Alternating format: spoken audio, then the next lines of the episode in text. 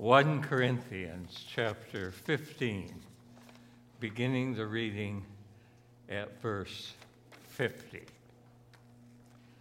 1 Corinthians 15, page 1791, verse 50, and following these words, I declare to you, brothers, that flesh and blood cannot inherit the kingdom of God, nor does the perishable inherit the imperishable. Listen, I tell you a mystery. We will not all sleep, but we will all be changed in a flash, in the twinkling of an eye, at the last trumpet. For the trumpet will sound, the dead will be raised, imperishable, and we will be changed. For the perishable must clothe itself with the imperishable, and the mortal with immortality. When the perishable has been clothed with the imperishable, and the mortal with immortality, then the saying that is written will come true. Death has been swallowed up in victory. Where, O death, is your victory? Where, O death, is your sting? Thanks be to God. He gives us the victory through our Lord Jesus Christ. Therefore, my dear brothers, stand firm. Let nothing move you. Always give yourselves fully to the work of the Lord, because you know that your labor in the Lord is not in vain. These the very words of God. In connection with this scripture, I call your attention to the Heidelberg Catechism, Lord's Day 22, question and answer 58, which is on page 29 in the backs of the hymnals, if you wish to follow the reading. Lord's Day 22, question 58. How does the article concerning life everlasting comfort you? Answer, even as I already now experience in my heart the beginning of eternal joy, so after this life I will have perfect blessedness, such as no eye has seen, no ear has heard, no man has ever imagined, a blessedness in which to praise God eternally. This is the teaching of our confession. The life everlasting, our subject for this evening. Now, we have to say something here that applies to all people and to me. And I'd like to say it this way. We may say only what God says in the Bible, in particular about things we have no experience with, such as the life everlasting. Some of you have loved ones, family members there, and you may wonder what, according to the Catechism, joys they are enjoying, but you haven't been there and I haven't been there. So I'm going to begin by quoting from Martin Luther at this diet or church meeting of Worms, W-O-R-M-S. Here's what he said when he was on trial for being a heretic. Unless I am convinced by sacred scripture or by evident reason, by which he meant logic, induction and deduction, that's valid, or evident reason, I cannot recant, for my conscience is held captive by the word of God, and to act against conscience is neither right nor safe. Here I stand, I can do no other. God help me. End of quotation. Now, I too must be careful to tell you only what the Bible says. I cannot say more, and I'll endeavor not to say less than that which is important. want to repeat something because it irritated me so much. Some years ago, I watched television, and there was on one of the channels a show with a John Edward who claimed to be able to facilitate communication with the beyond. He had people sitting in stands asking questions about their loved ones. And John Edward would say, I see them in the next life, and they're okay, and they're happy. And so what irked me about that program is why I never forgot it. There was not one mention of the Bible, not one mention of Jesus. And here was a TV program on the same level as these prognosticators at fairs, same level as Saul, who went to see the witch of Endor. We don't want to engage in any of that kind of stuff, and I certainly won't this evening. Now, that much said, let's go to 1 Corinthians 15, verses 50 through 54, which I'm going to deal with way too lightly right now in order to try to have more time to deal with the kind of feelings and questions you have about heaven and what parallel texts might tell us about heaven. When we look to 1 Corinthians 15 here, verses 50 and following, we're told a number of things, and I'll highlight a few of those. Perishable, that which perishes, our earthly bodies, will become imperishable. The Bible teaches elsewhere we'll have a heavenly body.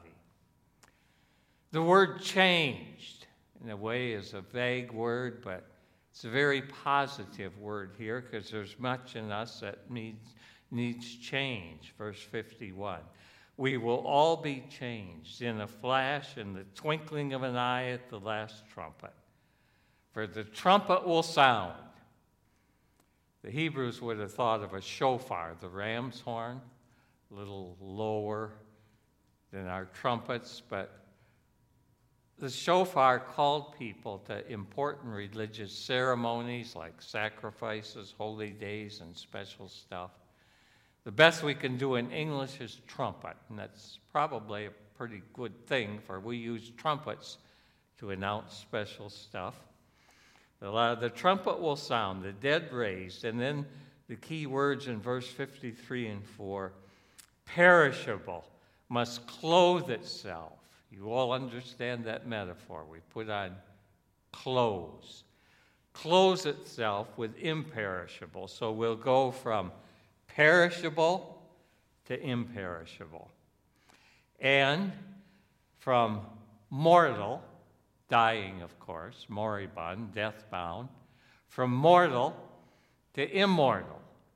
So, in the life everlasting, there will be nothing perishable, only the imperishable, nothing death-bound or mortal, but only immortality. And then verse 54, when this perishable has been clothed with the imperishable and mortal with immortality, then the saying is written that is come true, that will become true. Death has been swallowed up in victory. So what you and I know for sure is that a day will come when all will be changed. By the way, this is the second of two sermons. I won't speak much about the resurrection of the body, only the life everlasting. The day will come when there will be change, all change, for God's people.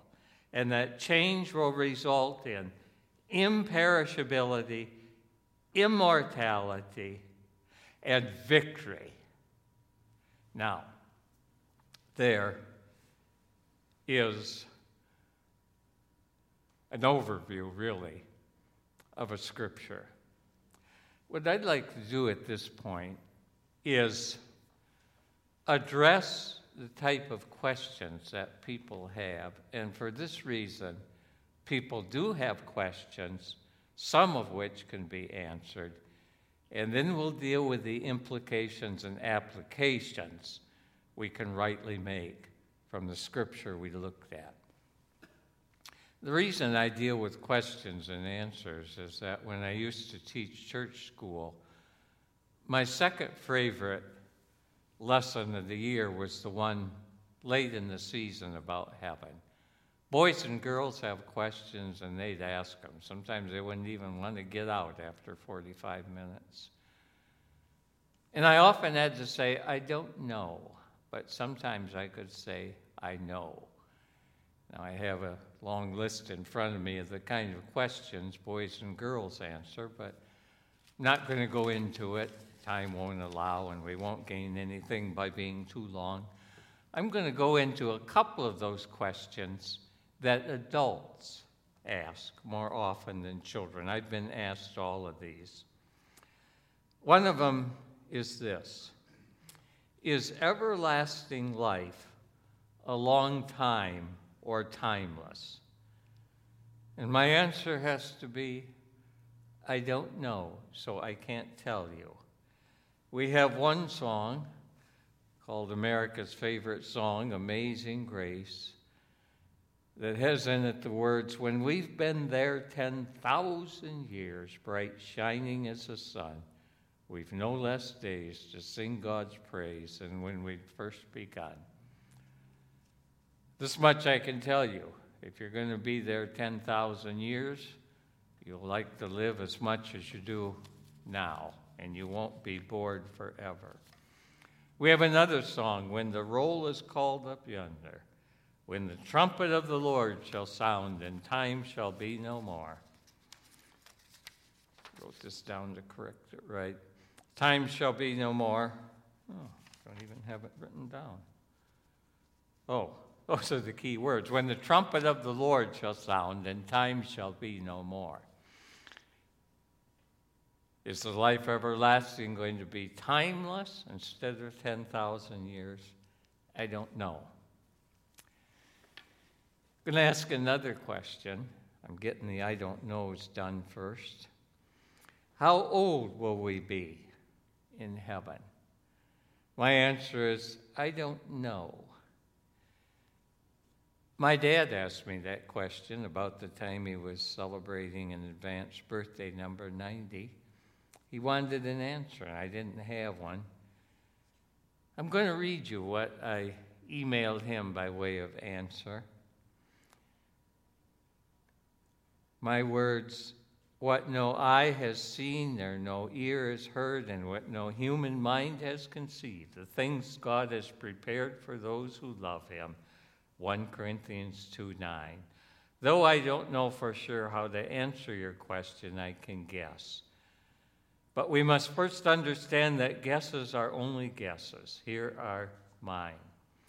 First, I'm not sure there will be time in heaven as we know time today. Second, we'll have heavenly bodies, which I think will not age and decay as our earthly bodies do. Third, I have to guess we'll be at the prime of life because spiritual bodies are good. The closest comparison I can make is that we may be as healthy as the typical earthly 20-year-old, which age we are told is the prime of life in our world.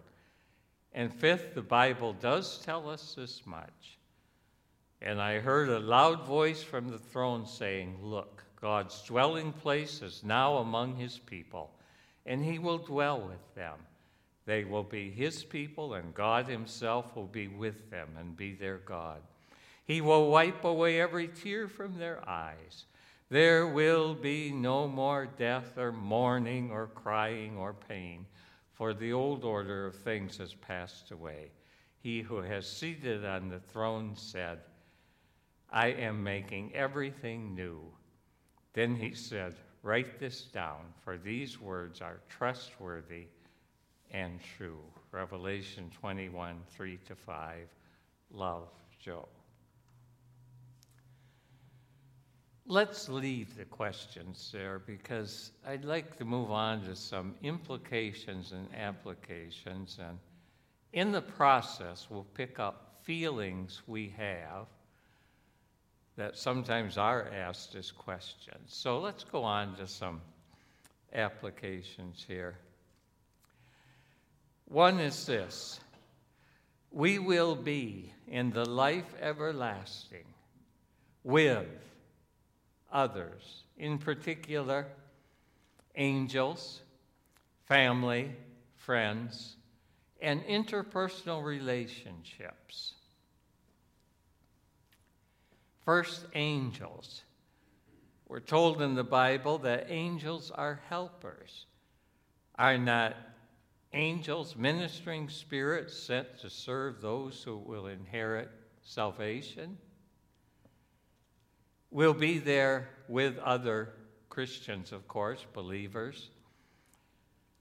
The apostle says in Philippians 1:21-24, "For me to live is Christ and to die is gain. If I'm to go on living in the body, this will mean fruitful labor for me. Yet which I shall choose, I do not know. I'm torn between the two. I desire to be with Christ, which is far better, but it's more necessary that I remain with you." So angels there, loved ones there. By the way, marriage in heaven will not be equivalent.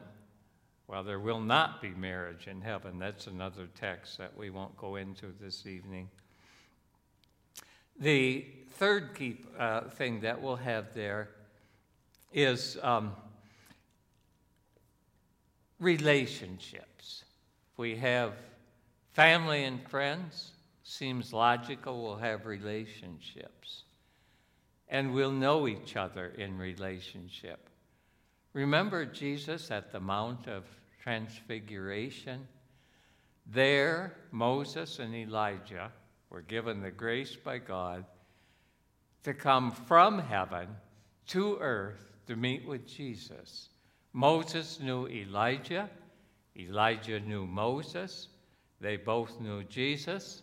They knew the disciples, and the disciples knew them.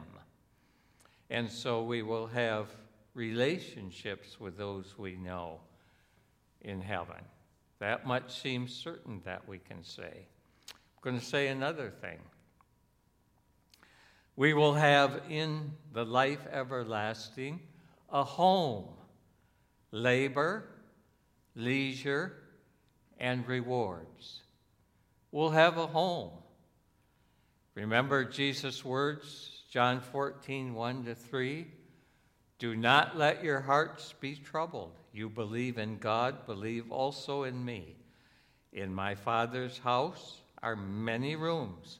If it were not so, I would have told you.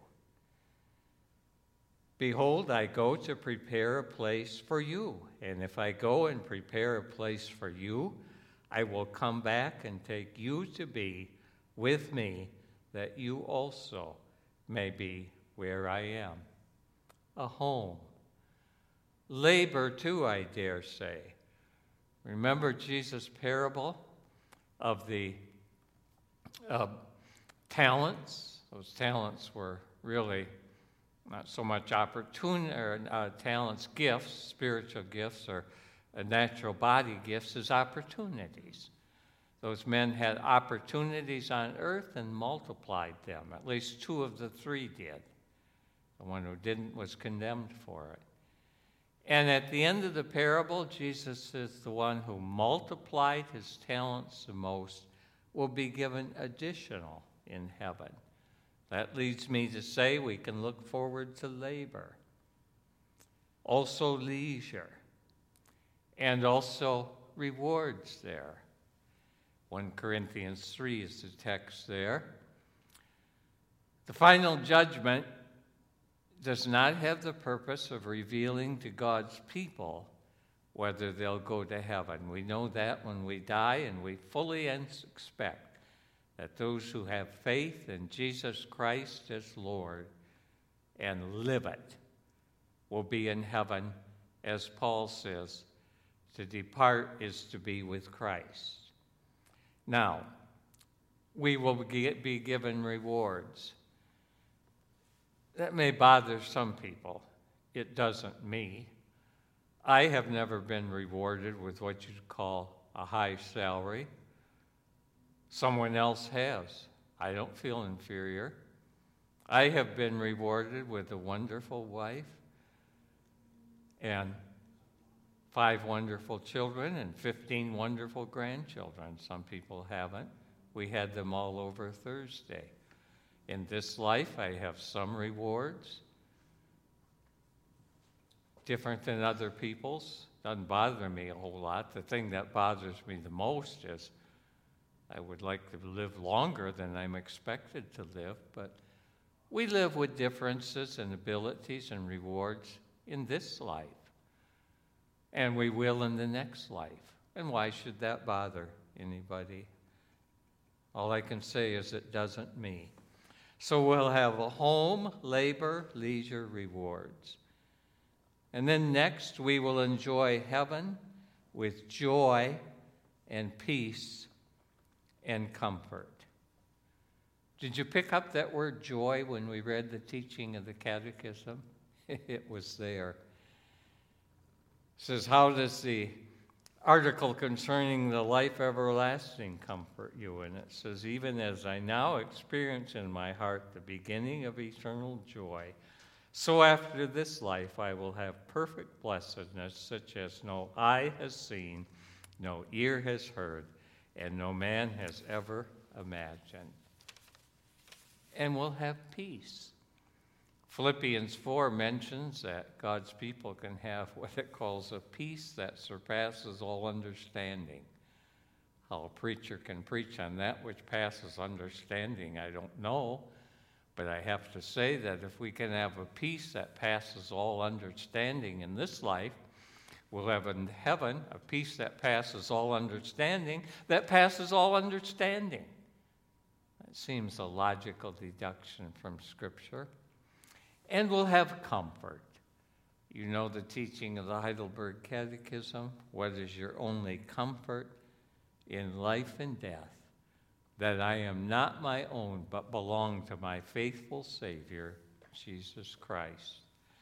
And so we rightly sing in the hymn, there's coming a day, there's coming a day when no heartaches shall come, no more clouds in the sky, no more tears to dim the eyes. All is peace forevermore on that happy golden shore. What a day, glorious day that will be. There will be no sorrows there and no more burdens to bear, no more sickness and no more pain, no more parting over there. And forever I will be with the one who died for me. What a day, glorious day that will be. Now, we've talked about 3 groups of things, people there, home, labor, leisure, rewards, and then the third was feelings, joy, peace, and comfort. There's one more thing I'm going to add and then deal with some of the problems that perplex us. That one more thing is that we will have in heaven a vision of God, along with worship, praise, and thanks. In the Old Testament, the Jewish mindset was that blessedness or bliss at its very highest was beholding God face to face. Moses, you may remember in Exodus, asked during his life to have a vision of God. And God's answer was, no, in the literal sense, you want to see me. I'm spirit. You can know about me. You can see what I do. And I, as it were, will give you a vision of me from behind. Well, we have that same vision of God in the back, so to speak, metaphor, in the Bible. Now believe it. Some of you may be living by faith and not by sight. Believe what you know by faith. But to the Jews, true blessedness would come when they would see God face to face. John Bunyan's Pilgrim's Progress, too. Christian goes through the river of death, and he goes into heaven, and from heaven sees the place. And then the highest and most beautiful thing is the vision of God itself. 1 John picks up that language in 3 verse 2. Dear friends, now we are children of God, and what we will be has not yet been made known. But we know that when Christ appears, we shall be like him, for we shall see him as he is. Wow. And now to sort of transition a little bit into feelings, I'm going to give 3 more facts about Sabbath and worship and praise. The Sabbath, not a delight for everybody. I hope it is for you. I trust it is. Isaiah tells us to call the Sabbath a delight. Then you will find your joy in the Lord, 58:13-14. In heaven, if there are days like ours and a Sabbath day, and I trust there will be, it will be a delight. And worshiping God, to some people is a chore. To other people it's boring. I hope it isn't to you. But worship in heaven will be neither chore nor boring. Will be pure delight. And then the other thing is praise. Praise is usually understood to be giving God glory, weightiness, light for who he is, in contrast to thanks, giving God glory for what he does. In heaven, we will praise God. I said this morning, I hope that in a way this sermon helps you most with appreciation. Appreciate incarnation, Advent, Jesus coming into this world. But our appreciation now is small compared to what our appreciation will be then. And the result will be that we will naturally and normally and with delight and fervency praise the Lord. Probably many of you have had times in this life of pure praise. You've delighted in praising God. Then better is all I can say. Now, let's leave the facts here.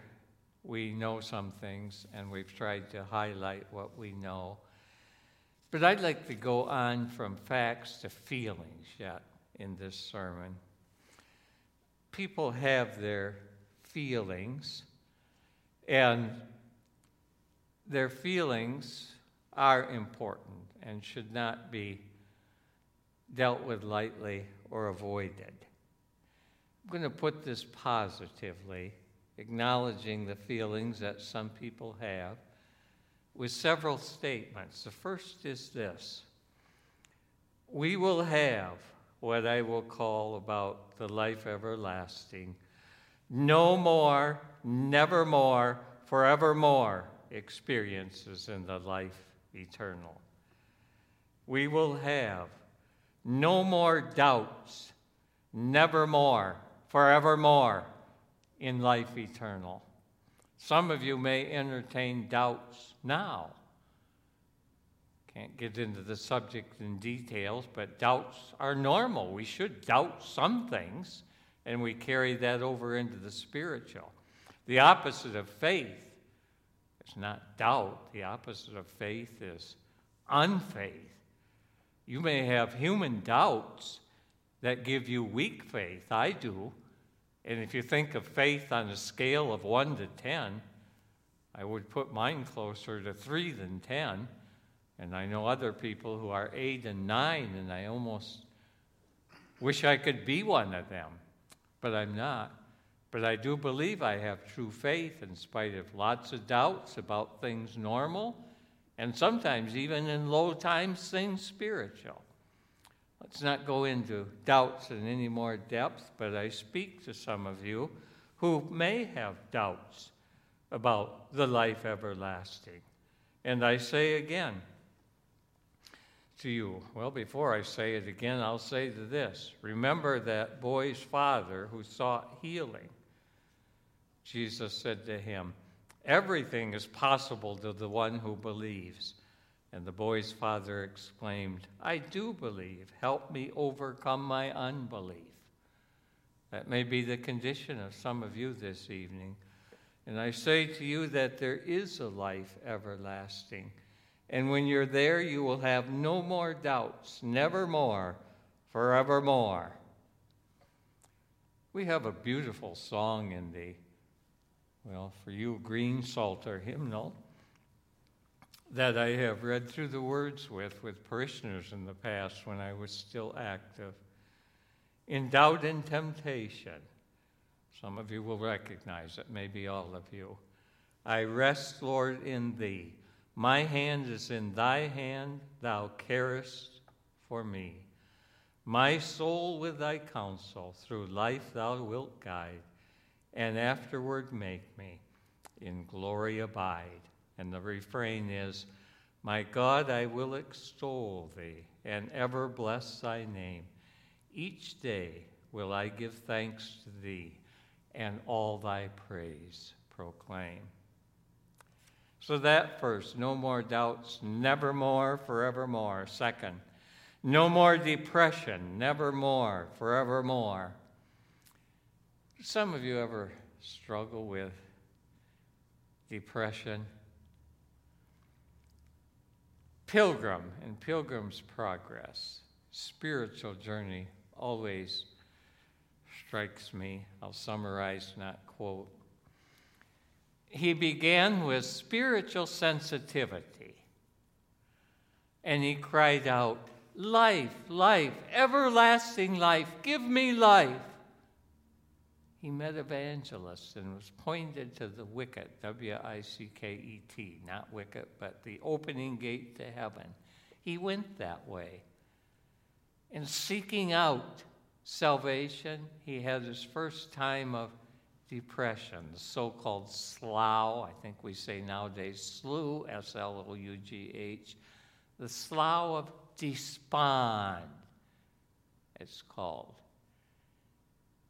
Pilgrim becomes Christian, goes through all kinds of life experiences, moving through them all to the end.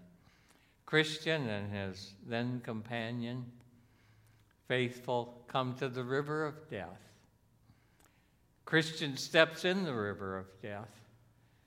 And when he steps in, terrible things happen. He calls out, "I can never make it. The gates of hell are going to prevail against me."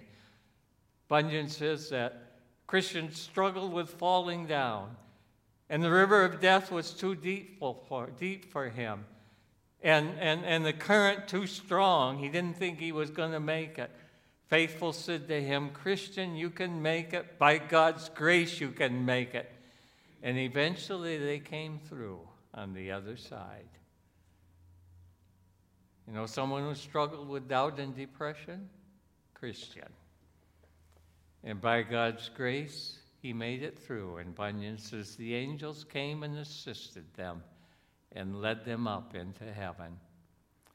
Now, we're told that when Christian died years later at age 59, or when John Bunyan, died at age 59, Bunyan, who was expressing his own doubts and depressions in Pilgrim's Progress and that of many others, died in perfect peace.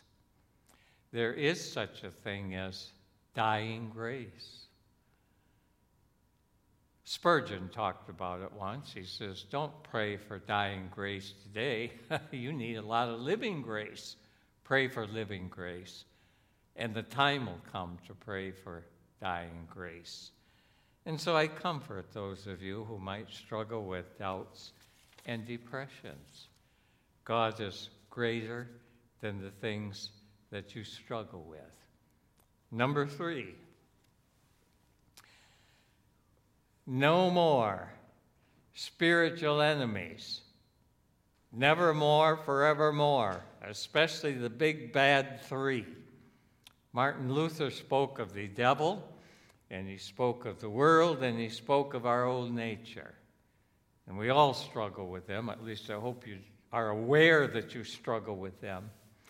When you get to heaven, no more of those three bad enemies, forevermore, nevermore. Number four, when we get to heaven, no more sinning, nevermore, forevermore.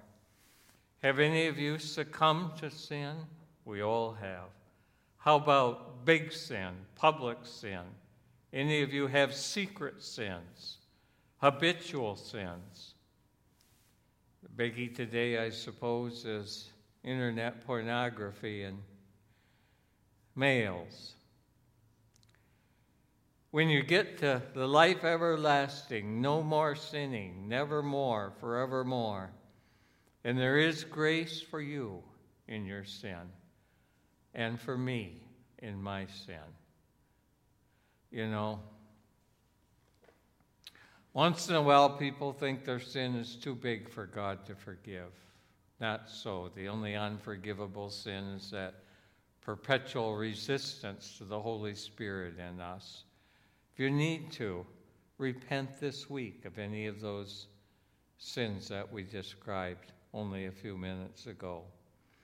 When you get to the life everlasting, no more sinning, nevermore, forevermore. A couple of more things here.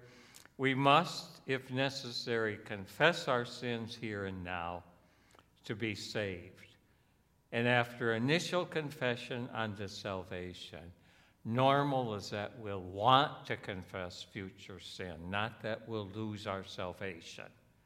It's another big subject we could go into, and we won't.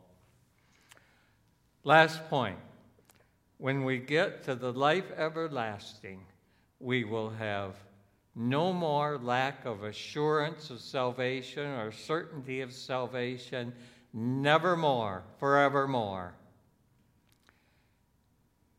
Nowadays, people do lack assurance, and maybe one big reason is that the word assurance has become an emotional word, feeling. We may not feel saved. We may not feel assurance. Because assurance has become a feeling word, I'd rather talk about certainty. That's more objective. Our certainty is founded on God. He who began a good work in us will bring it to completion, the book of Philippians says. God is able. In spite of the lack of assurance or certainty we might deal with here below. And the day will come that will say something like the Apostle Paul, I fought the good fight, I finished the course, I've kept the faith. Now there is in store for me the crown of righteousness, which the Lord, the righteous judge, will award me on that day, and not only me, but all who have loved his appearing. If I address any of you who deal with bouts of lack of insurance, God is bigger than your lack of insurance, and in God you may have certainty. Now, having said that about the life everlasting, I'm sure there's more to be said about it, but I don't have much more. I want to just encourage you on in closing this evening with a few things I believe are of utmost importance. God's grace has been working in God's people from the time they were baptized as youth on, and I'm in favor of baptizing infants. God's grace was there at your profession of faith. God's grace is with you day by day in your perseverance. God's grace is with you in your trials. And some of us are under trial. Our trials even are for our profit if we can't see how. Our trials keep us from presumption, call us for renewed dependence on God, and there will be a day when we'll see through our trials and troubles and tribulations, that God is still good. Continue in the way, dear Christian friends. For some of you, continue anyway in the way. One of the most wonderful things that happened to me in my lifetime was my father buying a record by a Reverend Lacier Bradley when I was young. I listened to it over and over. There was a song that was put into the text, various verses. The last verse read this way, and I bring these words before you this evening. They've been wonderful in my life. I hope they will be in yours. I heard the song of triumph. He, Christian Pilgrim in Pilgrim's Progress, sang forevermore, singing, Jesus has redeemed us to suffer nevermore. Then looking once more backward, he viewed the race he'd run and shouted loud, Hosanna, deliverance has come. Then pounds of victory, crowns of glory, pounds of victory I shall wear. When we see Christ, it will be worth it all. It will be worth it all when we see Jesus. Life's trials will seem so small when we see Christ. One glimpse of his dear face, all sorrows will erase. So bravely run the race till we see Christ. Let's pray. Our God in heaven, we come before you with gratitude for these moments to reflect on the life everlasting. And I pray that what you've told us about that life will give us new joy at some we may miss in this life, but know that they have the life everlasting. We pray, too, that you will encourage us on in good times and hard times, and that you will help us to see that in the incarnation, the coming of Jesus Christ, the Advent, something was accomplished which has wonderful results. Salvation itself. And salvation itself is full and perfect and final. And the final will be the life everlasting. Amen.